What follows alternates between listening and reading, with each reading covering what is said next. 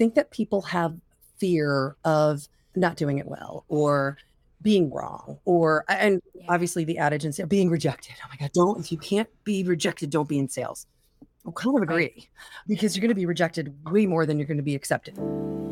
This is Taking the Lead, a podcast for B2B tech professionals, leaders, and executives who want to learn from female icons in the tech industry. In each episode, host Christina Brady interviews women who are driving revenue for some of the most respected tech companies in the world. Are you ready to get inspired? Hello, everyone, and welcome to another episode of Taking the Lead. I am Christina Brady. I am the Chief Strategy Officer of Sales Assembly. We are a one stop shop for all things scaling. If you are a B2B tech organization, we work with you to help every single employee in your organization uplevel the way that they need to, whether that is training, advisory, certifications, you name it. We are here to provide the support from sales to marketing to ops to enablement. I am so excited today to have Kim Mirazimi on the show. Kim, welcome. Hi, Christina. Thanks so much for having me. In the three minutes that we were able to say, like, hi, hi, We already have this amazing rapport, if I do say so myself. So I can't wait to talk to you, especially because, and I don't always reveal our topic early, but this one is all about how courage shows up every day in our working life and kind of honing in on what that means to be a revenue producer. So I cannot wait. But before we talk about courage, tell us a little bit about you and your incredible journey. You're currently the senior vice president and global head of the commercial sector at Three Pillar. How did you ascend that ladder? Tell us your story. Yeah, I love to reflect on it. So thank you for asking that. It, has been, um, I am in my ninth year here. And so my journey started in enterprise software sales and continued to move and I moved into services. And I remember people saying, Are you sure you want to do that? And I said, Yes, I want to do that. I want to take the leap. I need to do something different. And I've never looked back. And now I look back and I say, I've never looked back. And it's been nine years. And I've played many, many hats in the organization, I think, to really, the, which is the amalgamation of where I have gotten to today. And really happy and, and proud of that starting there, I'm out of Boston, Massachusetts. I was asked to open up the regional offices here and really get those going. At the time, I think we were probably a $20 million, 20, $20 million organization. Today, we are a $150 million uh, organization and we're looking to grow and have been growing at these crazy rapid rates. So, really excited about the company, where we're going, how we've gotten here, and my journey as part of that, right? As part of and being able to walk through all those chapters. So opened up the offices here, played, did business development, obviously regionally and then nationally. Went back and forth to kind of being in sales and always in sales, right? We're always in sales. Don't really ever get out of sales. And then managing a portfolio. And today I manage a portfolio with a whole a bunch of wonderful, wonderful people that go to market with me. And so that's our commercial services portfolio. It's about a 40, $40 million portfolio. And again, rapid growth. We work with healthcare manufacturing, many enterprise clients, et cetera. And just another the next start of the journey, you know, the next chapter in the journey and, and looking to see where where our next page is going to turn. Could you have ever envisioned being here? You know, like 12 year old you, would you have been like, yeah, this is totally totally what I'm going to do. yeah. I, you know, I don't know. I, I don't know. And, and I didn't go to college, which I, I, I love asking people what they went to school for and what they ended up being because I didn't go to college to be a sales executive or a portfolio leader, but I ended up falling into it. And I remember in joking, I will, all, you know, I always say, well, we're on the dark side. You know, they call it the side of sales, and the dark side's fun you know and i think that you know what it taught me is never think that you will always know your path and this comes into your courageous right into our courageous theme i think for today. Yeah. you got to go where life is going to take you and when you're on that journey make sure that you're doing what's right for you and what you're going to enjoy because the journey is long and it takes up a lot of your time right? We all work and it takes up a ton of our time and make sure that you are selective and that's one of my life lessons is be selective in your next page in your next chapter in the next book that you choose because it's really, really fulfilling. And there's never a linear line of sight there. I don't believe that. So, I mean, what you're talking about it's this idea of we spend all this time in our life around this idea of happiness and satisfaction and fulfillment. And really, to me, what it comes down to is we're going to spend a certain amount of time seeking happiness. And we forget that we can also spend a certain amount of time making happiness. And it might not look like what we thought that it was going to look like, but that's also okay to make your own happiness, right? If we're just going to throw metaphors, it's like grass is greener where you water it, you know? So say, same thing for me. So what did you major in? Now I got to know. So I was a business major with an international marketing major uh, minor. So I started oh, at an okay. international oh. PR firm working with very large technology enterprise clients and eventually was courted by one of them and said, come to the dark side? But you sell us to the press, to the media and the press all day long. Why not come and sell us to clients? And it was just a very very organic and very natural transition. And I loved what I was doing. I love my background, but I never looked back from there and, and continued really into basically software sales. And then obviously here with Three Pillar, really managing digital product transformation and services. Okay, well, so you've always just just been brilliant. I thought you were going to say like, "Oh, I, you know, I majored in woodworking and then fell into sales," which is like not that far from from my own journey starting my life in the arts and then it's very similar to you like careening into this industry and then after i landed and brushed myself off and was like that was weird realizing wait i i think i love it here. I think i will stay. And there's been again those years of chasing the happiness making the happiness and then also realizing when it's there and acknowledging it and recognizing like I am in a moment of happiness and I never thought that I would be here. So mm-hmm. I think it's cool to hear you do yeah. the same thing. When did you realize you wanted to major in business?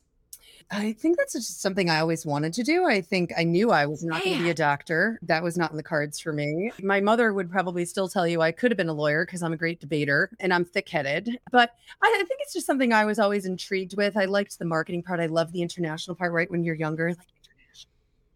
And I think there's just all kinds of connotations that that can bring. But again, same thing, same, same. I love the way you described it, right? You kind of, you land and you have to brush yourself off and go, what strange planet am I in? And right. well, this is a pretty cool, strange planet. And all the people that I work with are unbelievably fantastic. And and people have this boundless energy in what we do in our trade craft. And I do call it a craft. And I coach my teams a lot on, to your point, if you're in the journey, enjoy the journey, but do good in your journey, right? Hone your craft don't check the box. Don't punch in, punch out, right? Sales is not a punch in, punch out. You are working, you are working hard. And how are you honing your trade craft to get better and better and better at what you do? And that's what excites me when I can work with my teams and see them and instantiate that and, and give them agency to do that and help them on that part of the journey, right? That's, I think that's where I've come kind of full circle, right? I was that person for many years, honing, honing, honing, honing. And then you reach different levels and you want to share that and you want to help enable and empower others to do that. So we talk a lot about honing your craft and being courageous mm-hmm. in honing your craft because it's not an easy thing. It's complicated and it's hard and there's many facets, but you have to be courageous and jump in head first and brush yourself off and keep going. And, you know, the journey is pretty wild when you're doing it that way. You know what? You're not thick headed. You're fortified. Like fortified. big difference. You're fortified. And and you're right. And you know what? What do you think are some of the things, especially if we look at revenue producers or even leaders of revenue producers? I think they know that they need to be courageous because it's a really, really hard job. Like the job of a producer, oh my God, whether you're a BDR or an AE, having to deal with that level of emotion and that kind of interaction and that sort of i always feel like i'm a pest you know is it like how do i talk myself out of that what do you think stops people from being able to have the courage that they need to do that job well you know, it's a great question. And I, I don't know. I think the answer is going to be different all the time. I don't think there's one answer to it. And I've seen it permeate in different ways if I bubble it up, I think that people have fear of not doing it well or being wrong or and obviously the adage in sales being rejected. Oh my God, don't if you can't be rejected, don't be in sales. I kind of agree right. because you're going to be rejected way more than you're going to be accepted. And that's kind of you just have to kind of manage through that part of your fabric and that part of your craft and figure out how you again we'll go back to how you brush yourself off and pick yourself up back up. I say big girl bootstraps for women. It could be big boy bootstraps for men.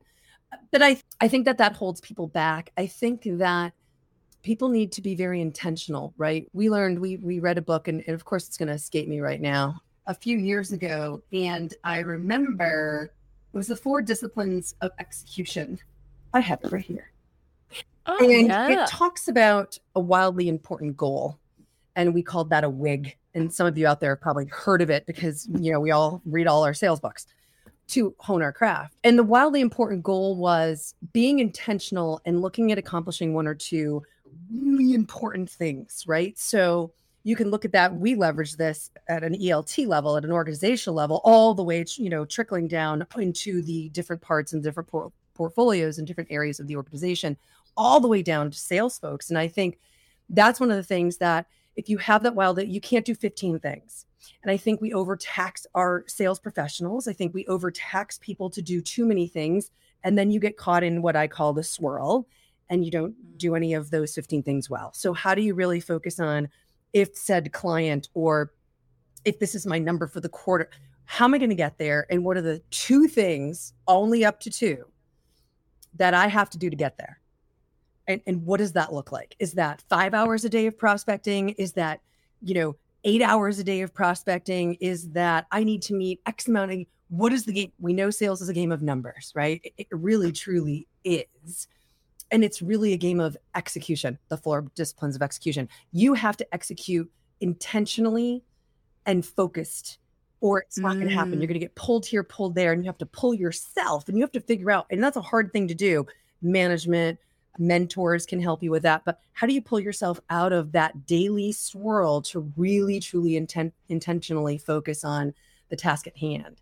Um, and i think people get clouded. I think there's too many other you know there's too many other things going on just like life right? It's just it's not Yes. work. It's like look at it from a life perspective. But I, I think it is intentionality and really execution is hard because you you are there's too many distractions and for leaders leaders have to help pull like my job is to pull distraction away from the team to be able to allow them to be intentional and have their wildly important goal and be accountable to that goal so Oh, and distraction, I often think distraction isn't always what you think it's going to be. Like sometimes distraction are things that you think can be really, really good, but then it turns out it's really, really bad, right? And a leader has to acknowledge like, is this distraction? Is this a healthy distraction? Is this something that's going to make you better in your everyday? Or is this an unhealthy distraction, right? Are you tearing through lines of Excel data to determine if you were paid incorrectly because you don't have trust with sales operations, right? So it's like, that's a distraction, but it feels so purposeful for the person doing it. So it's kind of it's cutting through that noise. And what you've got me thinking about now around just this idea of courage. I don't know if you feel the same way, but I've always felt like there's accepted courage and then there's unaccepted or unsupported courage and knowing which one is which. So the accepted courage would be you know, hey, push back on that prospect. Try to give them a brand new paradigm. Do something that's never been done. When you hear a no, try to pivot really, really differently. If you're going into a month and you're going to pop up a goose egg, do something brave and extraordinary that you've never done before to try to hit that number. Like there's all these areas of just, I'm going to be courageous and I'm going to do it. Then there's the unsupported courage that should be, which, you know, politically that can look like I don't know, fighting for rights. Um, or internally at a company, maybe that could look like calling out when another person at the company has some kind of unconscious biases or does something that is not in light of celebrating diversity, right? There's this courage that initially it's like, wow, it's going to take courage for me to speak up and this is going to be really unpopular. And I think if you're not used to living in an environment where courage is celebrated, you often don't know which one should I be leaning into and both. And so, in terms of courage and when you're trying to encourage your people to show up like that how do you make it a safe environment for people to take risks and not regret it and never do it again not be a turtle and go like back in the shell be like i came out once and then i had to go back in never going to come out. How do you make it safe? Yeah it, is a fantastic question and i'm i'm i i i, I love answering this question. I think Yes. it, it, which is the complete polar opposite of how salespeople think salespeople are run, run, run, go, go, go. Type triple A, double A, quadruple A, right? I, am married to one. He's a quadruple. I, he's worse than I am. no, no, no, no, no, no, no, no, no. No, no. Stop and pause and take a breath. Stop and talk, pause and take a breath and be intentional. I learned intentional when I started here. I'd never really heard we need to be really intentional about this. And I was like, what does that mean? What does that mean? Yeah. Right? No, I'm supposed to run a mile a minute. I'm supposed to get 1700 new prospects and da-da-da. and I learned intentionality here.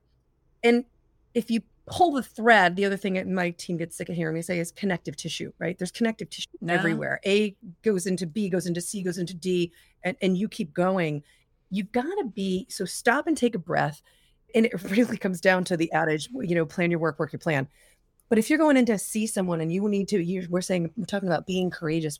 How are you courageous? Well, if I don't know what I'm talking about, I'm going in and I'm winging it because I didn't stop and take a breath and I'm running a mile a minute. I'm running into the meeting and I haven't really prepped and I haven't created a hypothesis on what I think about either this organization and this stakeholder and the situation they may be facing or what their competitors are doing. This is the simplest, this is sales 101, but people forego it all the time, a lot. Stop and take a breath. Part of your job is to prepare and prepare yourself. And that's not solely understanding what the company does and on getting the background and you know linkedin's great right think about the days we didn't have that it makes me old makes me ages me right but same take the time and pause and your job is to prepare your foundation to go in because i am much more comfortable reporting up to our board when I have prepared for two weeks with the rest of my colleagues, I can go into that with confidence. I can go in knowing my numbers, thinking, hypothesizing is another huge one that I push heartily.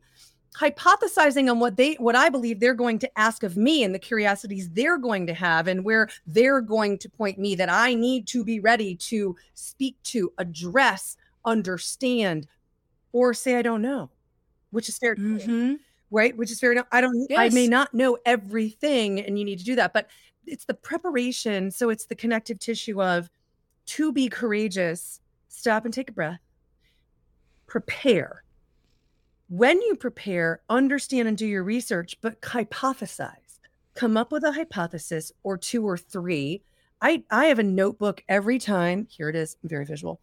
I love it. Every time I go into a meeting has nothing to do with the title. I mean, I know who I'm meeting with, but it is my questions and my hypotheses on help me understand, Christina. I notice A, I notice B, and this is where I see this going. Does this mean X and Y to you?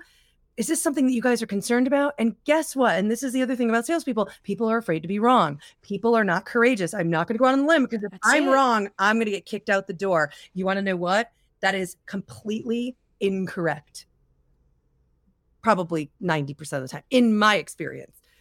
Yeah. That person Well, if you if you've kicked somebody out for being wrong, you're a jerk.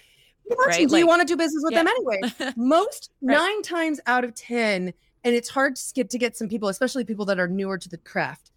When you do that, if you have some pretty good hypothesis, right? Because you've done your research, you've you figured this out, you feel good going in and being like, "Help me understand this." that stakeholder, that executive is going to look at you and do one of two things. They're going to say, Christina, oh my gosh, man, you really took some time to learn my business. You are spot on. And yes, and they're going to talk about it. Or they're going to say, wow, Christina, you're not there. Close. But let me explain it to you. Let me tell you what it really is because they're so appreciative that you actually took the time and energy and you were brave and courageous to go there on that hypothesis, on that limb, right? You're walking the plank a little bit there that they're like, I'm, you invested enough to, for me, typically, I will now tell you how you're off and where it really is. Either way, you win. Whether you're right or whether you're wrong, typically, either way, you earn some credibility, you earn respect, you earn the ask for the, oh, well, now I understand what so this might da, da, da, and you can continue that conversation and obviously close for your next opportunity with them or to continue you know experiential conversation i think that people are afraid to do that I, yeah. I think many people are afraid to be wrong make a wrong hypothesis but people and these are not technical hypotheses right uh, uh, not technical nobody in my company wants me to be technical they they all cringe but at a business level at a business level, right? And how do you instantiate and know that you, as a sales professional, a craftsman, have agency to do that? And I think that's what I, I think that's what yeah. leaders owe their people.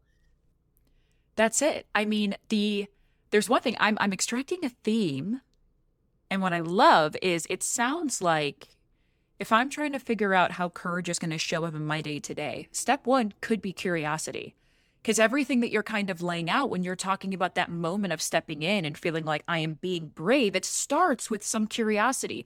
Who am I in the room with? What is the product? What can I say right? Right? Is this extreme sort of executive level curiosity and fear of being wrong along with that. I almost feel like the curiosity can counterbalance that. But you made me think of I have this really great friend, and I'm going to say he's phenomenal at Jeopardy.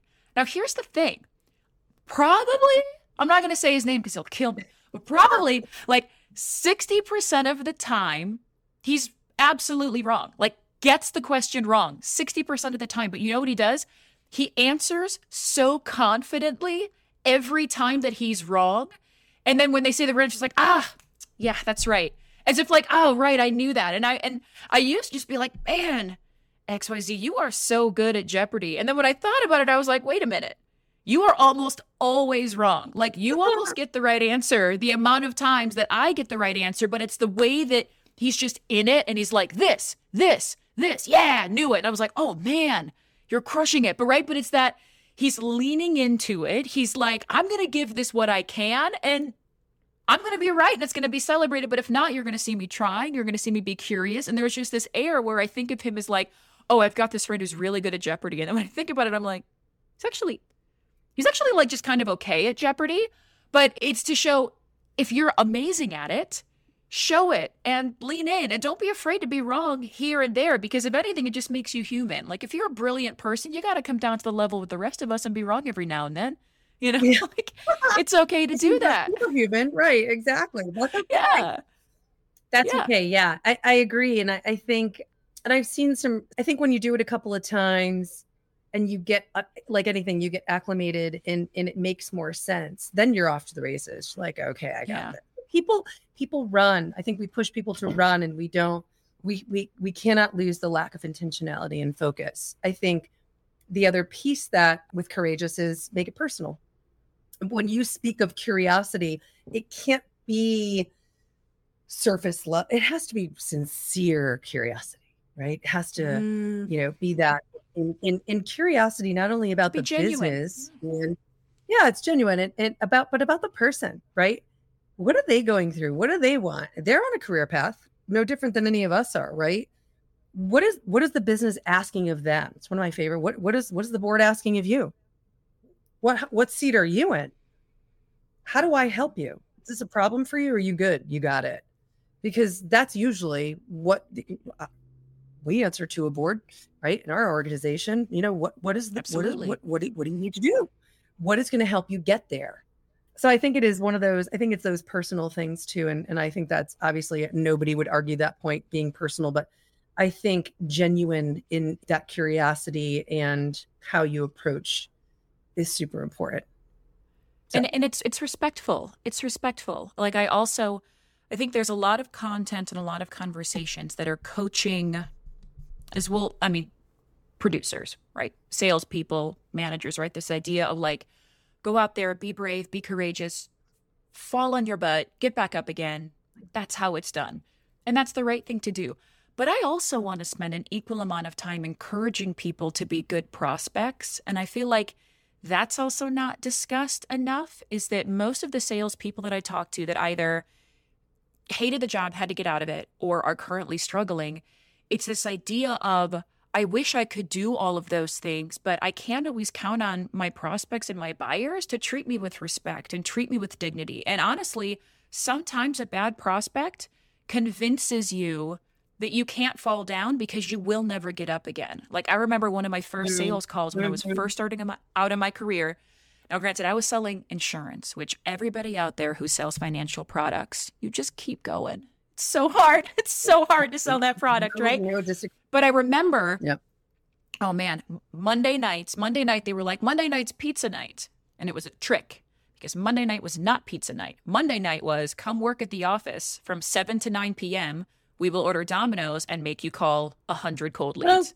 Right. And then we would like stack rank you on the board for who got, and they're like, it's pizza night. I was Order like, no, this is torture You're night. thinking it's fun. With, with, yeah, with bubble guts because I'm eating all this pizza super late at night. So this is, this is lead night followed by gastrointestinal discomfort and emotional scarring. That's what Monday nights are, right? Like that was what that was. And I remember I, you know, so it's seven o'clock at night. And I was like, why are we doing this at seven o'clock at night? They're like, well, people are home. I was like, this is awesome when people like don't want to talk to us. And they're like, no, no, no, go ahead, get on the phone. So I'm like, okay, gonna be a good soldier. Remember, I get on the phone, this guy answers. Um, and I was like, oh, hi, this is Christina calling from insert this financial firm. It was MetLife, it's fine. And he was like, what do you want? And I said, oh, um, I just wanted to call in and check in on your policy. He's like, now? I'm like, we, I have time, but do you have time? And he was like, You've got one minute. And if you don't say something in one minute that I like, I'm hanging up and you better never call here again. I have woken up 16 years later now. I have woken up in cold sweats in the middle of the night with how that guy made me feel. And it was like I had only one shot to get it right, or he was like, doors closed, you're never going to do it again. And then I spent the next three to four years tripping over the pursuit of perfection, knowing I only have one minute, I can't make a mistake. And I actually had to actively unlearn that and learn that was a prospect problem. That was potentially a company issue and putting people in a bad position to be hitting people in a time of their life when they don't want to interact in a business capacity. It shouldn't interact with my ability to make a mistake because it's okay. But in my opinion, prospects also need to own a part of being human in the interaction. And I feel like maybe that's a taboo statement. I, I what do you think? It's a really interesting take on it. I completely agree with you. I think there needs to be accountability on both sides because if they're if they're looking for something, you're looking to provide that something. At some level, they're looking for a symbiotic relationship. They're looking to buy or understand or procure or makes make change instantiate change they're trying to understand if you're the person that that is with or you know whatever that may be and you could put this probably in any genre of you know products or services um, right or software it's the same someone's looking to make a change which i have another thought on that that i'll get to in a minute but i think i think two things i think yes there's a side of humanity that I think people forget about, and that, you know, we're all here trying to achieve an end goal. Mine may be different from yours. We may or may not be aligned, but we're all going for the same thing and we're all trying to do our jobs and do them well. And maybe you don't like all of it, but I'm I'm still a human and you're still a human and we need to treat with each other with respect. I think, you know, that that could be a whole nother topic of conversation, which we do not have time for today. How I think that humanity, uh, you know, the the way that we treat each other has has could could always use improvement. I think the other thing is, you know, when you have those situations where someone may not be as open, you but you've prepared and you have your hypothesis, you may turn it a little bit of a different way well, mm. okay, here's why I'm calling you because I understand A, B, and C. If what if you? I think you can do B. Uh, I think you can do D, E, and F. If you don't want to tell me, if you don't want to hear about it, you know, I, I don't have to tell you. But it's going to improve your policy, or it's going to improve your platform. And we've seen it done five, you know, 500 times because we've done it. And here's three stories that I can give you. I ran over a minute, but tell me if you if you think that that was credible credible enough and you got to have that and i think the other piece of that is again preparation research intentionality many people will get caught right many sale seasoned people will get caught if you are not prepared for that one the, the curveball like right the, the hard ball that just coming right at your face how do you counter that and sometimes you have to be firm back I'm calling you to help Mhm. you, right? I think you need to, as most sales professionals and executives, you have to know when to bob and when to weave. And you have to know when to say, uh, you know, th- this is why. And but, hey, that's at least I'm on your top of mind. If now's not the right time, please get back to me. But then you trickle and follow up, right? And follow up and follow up because not everybody's going to open the door and with welcoming arms and be like, come on in, have Right. I think we all know that.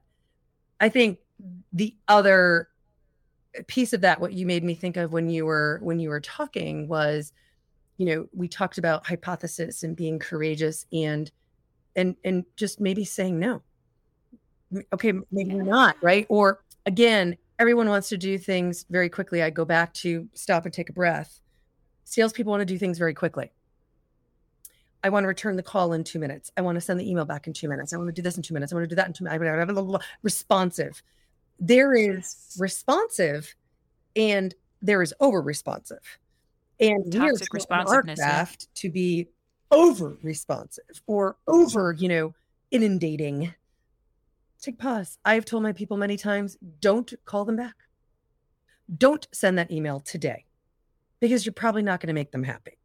Oh, no, but I have to do, but I don't. No, no, no, we got to do this today. No, no, we don't. No, it's not the end of the month. It's not the end of the quarter. You can wait Right. 24 hours. And in some sense, you start to train your prospect or your customer as well. Not train like, you know, like that, but train them in Yeah. that you also are res- to be respected. You have a job, you have a world, you're being respectful of theirs.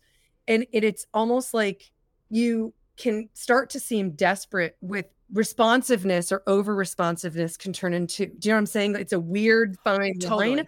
But I think over too responsive or too communicative or too just in your fit, that literally can become a turnoff in its own right. And I think that you need to be able to temper that on a stakeholder by stakeholder, or on a client by client basis.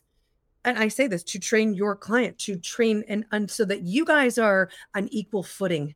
Because I think many times we de elevate ourselves as sales professionals to the stakeholder that we're trying to work with. Yes. No, there's a lot of equality there. You have to embrace that. That is part of honing your craft. I am an equal. I can consult you and help you in your career if we do these, you know, if you listen to me and give me some of the time. Now you got to earn cred to be able to do that, but elevate yourself as an equal. They don't want to talk to you if they don't think you're an equal. You will never get the time of day. You will never get the mind share. You will never get the brainchild from them. How do you do that? And that that's, you know, that's going to be that's an unending journey. How do you do that? Because each individual, this is the person, this is the human aspect to your point. The guy in the phone, hey, he told you, he gave you an it. You have one minute. Most people, I mean, I've been in that mode and I am an I am an executive and be like, I'm in the middle of cutting up a chicken. I gotta go. Is this a cold call? They're like, oh yeah. I'm like, okay, no, It is. Goodbye. You know, and Feels I real cold. Yeah. awful afterwards. Yeah. But I think, you know, Yeah. when someone gives you that in, at that point, you have nothing to lose. Totally. And you know what? That moment, while it haunts me, it haunts me. Sure. All of our first, That- all of our first, eh, yeah, Yeah. But you know what? The first time I fell down as a kid, I had to realize, holy cow, that's because I was just standing. Whoa. Right. So it's like this moment that in my mind, I was like, wow, I never want to feel like that again. And in my mind, I was like, if the next person who answers says that to me, what would I say? Because I, I biffed the first one, hard biffing. Right. He's like, you have one minute. I was like, well, we sell insurance. And each time he's hung up on, right. It was, I was like, I, wasn't ready for that. It had never happened to me before. But then I was like, oh my God, what would I say if that happens again? Right. So there is that, there, there's that element of preparedness and showing up and being ready. But also, I think to your point, you have to teach people how you want to be treated, right? Like, I'm going to teach you how to treat me. Um, and that's important is to show, like, look, I'm calling you because I believe that I can help. I have a point of view. And other people like you have also taken on the point of view that this could be really, really helpful. Let's discuss if we agree. If we don't agree, we don't agree. That's okay. we can agree to disagree. okay. We can, we We can agree to disagree. And you know what? You go do you, I'll go do me. And Yep. maybe in five years, we'll come back together. Well, I And think right, and I think that's people need it. to not put square pegs in round holes. If someone Yeah. doesn't want to work with you, they're probably not going to be the greatest people to work with or the greatest organization to work with, anyways. I mean, we all have Yeah. them. We all see it in our careers, right? Mm-hmm. We. It's funny when I first came here because I came from CA Technologies, seven years, challenging as a sales representative, challenging as a sales executive, challenging, hard, yeah. very hardcore. And and someone I actually had had a meeting this morning and someone said, "Well, what did you think about that?" And people always ask me like, "Oh my god, you came from there because there's a whole like obviously like universe of people that work there." And we also keep in touch, but my comment was I learned a whole lot of amazing things to do and I learned a whole lot of amazing things to not do. And you never ever lose any of that real world training. And for that, I, I cherish my time there. I, I, learned a lot exactly to what you're giving your example on, right? And I definitely riffed a whole bunch of stuff. Oh my God. um, and then there were those ones that you yeah. hit out of the park and you're like, okay, I can, how do I figure out how to replicate that? And how do I make sure that I'm prepared and what are the curveballs that they may throw at me that I need to be able to dance right on my feet and and to gain that respect with your client and be able to allow yourself the agency to be curious and ask questions. And you know I always like I literally have said like sometimes I'm not the smartest person about this but I think I've got it. Can you help me? Can I pick your brain on this? And then you kind of disarm people as well because they don't feel like you're selling anymore. They really just feel like you're uh, you're trying to understand genuinely understand. We were working in manufacturing we've not worked with a thousand manufacturing companies. It's different. Steel production is different than software right? How are you help me understand. This is what i read. This is what you're doing. You're opening these two plants in the united states because of the supply chain issues. That's awesome. What does that mean from an automation perspective right? Da, da, da, and and you can come up with their hypotheses most people are so intrigued by allowing then they can teach you about what they do and they can teach you it's like grandparents teaching their grandkids right or mothers yep. and fathers teaching their children wow let me i could really make an impact here and teach them how i learned it right you guys happy we have to stop and let people do that and i think in pulling that connective tissue you have to ask questions. I think the other thing is, again, people are in a rush. I'm in a rush to close. We're going to close it. I need to close it now. I, I teach my people blood money. you're going to write it. Red revenue, red revenue, green revenue. Yeah, yeah, yeah, yeah. percentage. That's blood money because totally. don't want to be on the hook for explaining why that went, why that pushed right. But you can't, I think people rush, you know, we say people rush to judgment. Sales executives rush to prescribe without fully mm. triaging. You know, like that's it. Let me tell you about. I think no, you're not there, and you're not there in the first meeting, and you're not, especially in complex, either complex sales, complex enterprise sales. There's a whole bunch of different genres. You, you've got to stop and breathe and take your time and have a plan. Have and, a plan. and have a plan and ask questions to validate the plan because I can be talking with Christina, I can be talking with Jennifer, and I can be talking with uh, with with Elizabeth, and everyone could have a whole different the other thing is triangulate right? Just because christina has opinion a does not mean jennifer has opinion a and it certainly does not mean elizabeth has opinion a. That is so that's what those things get me really excited is getting into that more complex level uh, of sales right? And and really you know because when you can have the trust to your point earn your respect to your point and and that people are human back to you you become yeah. this glue that holds things together and then you are an invaluable asset to your customer. And that is very hard to get to that place and it takes a lot of work but once you're there you're there. And, you're there. you know though that's nirvana. That's like when and you see it happen. It doesn't Ooh. happen all the time but when it does it takes your breath away and you're like yes. and i wish that for everybody because it's the coolest wildest thing that i can ever i've ever experienced um, on the dark side Oh, well, what a beautiful place to land the idea of creating nirvana. And speaking of nirvana, we could we're going to have to do a part 2 of this because there's so many things that I was like, "Ooh, want to hit on that. Ooh, I want to hit on that." And we will. We'll hit on them another time. But for now, we have reached the conclusion and it is time for our rapid reveal. You've got 5 questions, 60 seconds or less to answer. Are you ready? I am ready. about every uh, uh sure. Yeah. Okay. Great. Okay. So number one, curveball. Like, no, no, no, not a curveball. Softball, different ball. Softball. What is a hidden talent of yours? Yeah, this is probably the hardest one, I think. Um, oh, so curveball. Okay, curveball. Great. Yeah, this is yeah. curveball. Hidden talent. I'm going to say that I'm a pretty, I'm a good mini golfer. Okay, that's super I'm obsessed with that answer. I love mini golf. My son and and and, I think it's a couple quirky things. It's probably mini golf and it's probably uh, cornhole. I do pretty good at cornhole, and, and not because I've ever tried. I just think that I I get it, you would you would be good. The arc, it's it's math. At the end of the day, it's math. which I was And at. a- so it makes no sense. it makes no sense. Well, it's math combined with a certain level of inebriation, and you can either be really good at math or really drunk. And both, I find, you know, or we're just like right in the middle of both. Could be right. It's, the intersection. It's- Yeah, right. It's right. It's where they meet. Number two, what is an irrational fear of yours? Oh, an irrational fear. Probably, I, I don't know. I'm going to just say bugs. Because a Yeah. bug is really little and I'm really big and it's not really going to hurt me, but you will hear me ho- hooting and hollering if the tiniest little thing is on my arm and I'm way too dramatic for bugs. I mean, some bugs can hurt you. Some can. Even the little Some ones. can. Some bugs can. So that's totally, and they can get everywhere. I t- I'm with you. Three, maybe this is going to be your softball. What was the last thing that inspired you? This one is really super personal, actually. A very, someone very close to me was supposed to get married. And they were together uh, for a very long time, many years, and were getting, they were COVID marriage and postponed. And um, had a lot of conversations with this person, and things were not going well.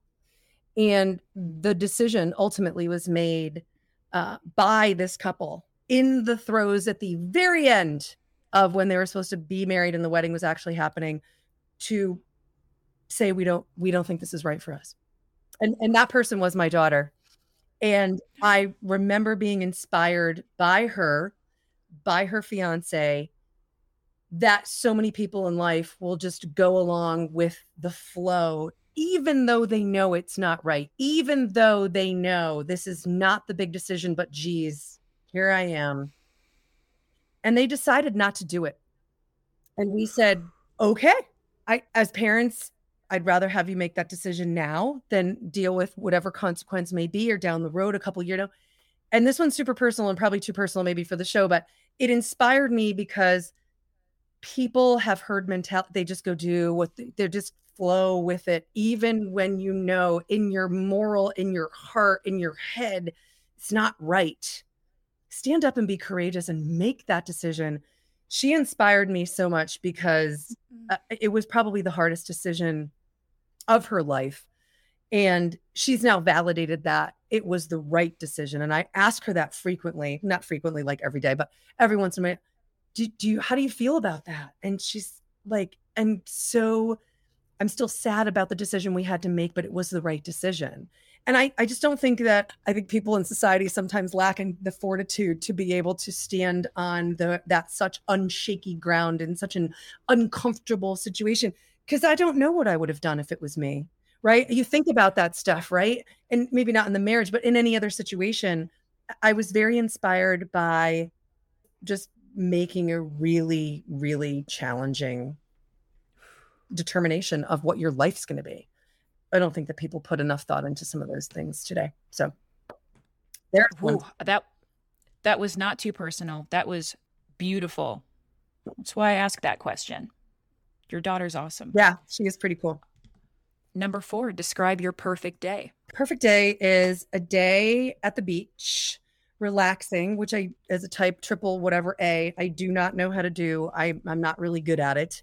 A perfect day would be doing that and then believe it or not coming home and making dinner that i would like to make that i enjoy. I love to cook with a glass or two of wine relaxing in my kitchen chilling out listening to some music with with my husband my family close friends. That is a perfect day for me. Mm, we have a very similar perfect day. And last but certainly not least, what's your most impactful memory? My so I'm going to go back to family. My most impactful memory is my dad who passed very young always taught me to be personal. And I think, you know, you look at COVID and all of the ways that the world has changed and that we do so many things from afar now. Um and one my most impactful memory is, you know, when he was teaching me it, probably in my high school years about how to be professional and things of that nature and it really was him in a moment correcting me when I didn't shake someone's hand with conviction and I didn't look in their eyes. And he, I remember him saying to me, You're never, you will not create the relationship you want if you don't lean into it in certain ways and set the example of who you are immediately with the person that you're you're talking to or trying to connect with. And he's like that's a lot of different ways that you can do that. But my grandest memory and one i will always take and I, I literally say this to this day to so many people especially now that code we're opening up like i love getting in front of someone and be like hey are you okay with having lunch? And like oh you were okay let's go and yeah. we went down to see a client, not down, but over to St. Louis, and I, I can't even tell you the impact. It's like living, you know, it's like it's like a time machine. People are so excited to see you in person, and I literally recall my dad in many conversations. I say my father taught me very well about in-person relationships and really getting to know someone well and really connecting with them on on a true, true level being genuine and that is my my memory and i've taken that with me in personal and of course in business so thanks dad. What a good one. And you've now carried it on because you have impacted me. I imagine you've impacted a lot of people and you will in the years to come. So if anybody wants to meet you find you learn about your company where can they find you? They can find me three pillar global is the company three pillar threepillarglobal.com they can look me up on LinkedIn, Kim Mirazimi, M I R A Z I M I. I am there, checking, hanging out, talking to people all the time. So welcome. Please reach out. Would love to talk with you. Would love to connect with you. Thank you, Christina. Amazing. Thank you also for being on the show. This has been wonderful. And everyone, thank you for listening to Taking the Lead. We will catch you next time. Thanks for joining us on this episode of Taking the Lead. If you're looking for more inspiring stories from women leaders in B2B tech, then visit us at motionagency.io slash taking the lead.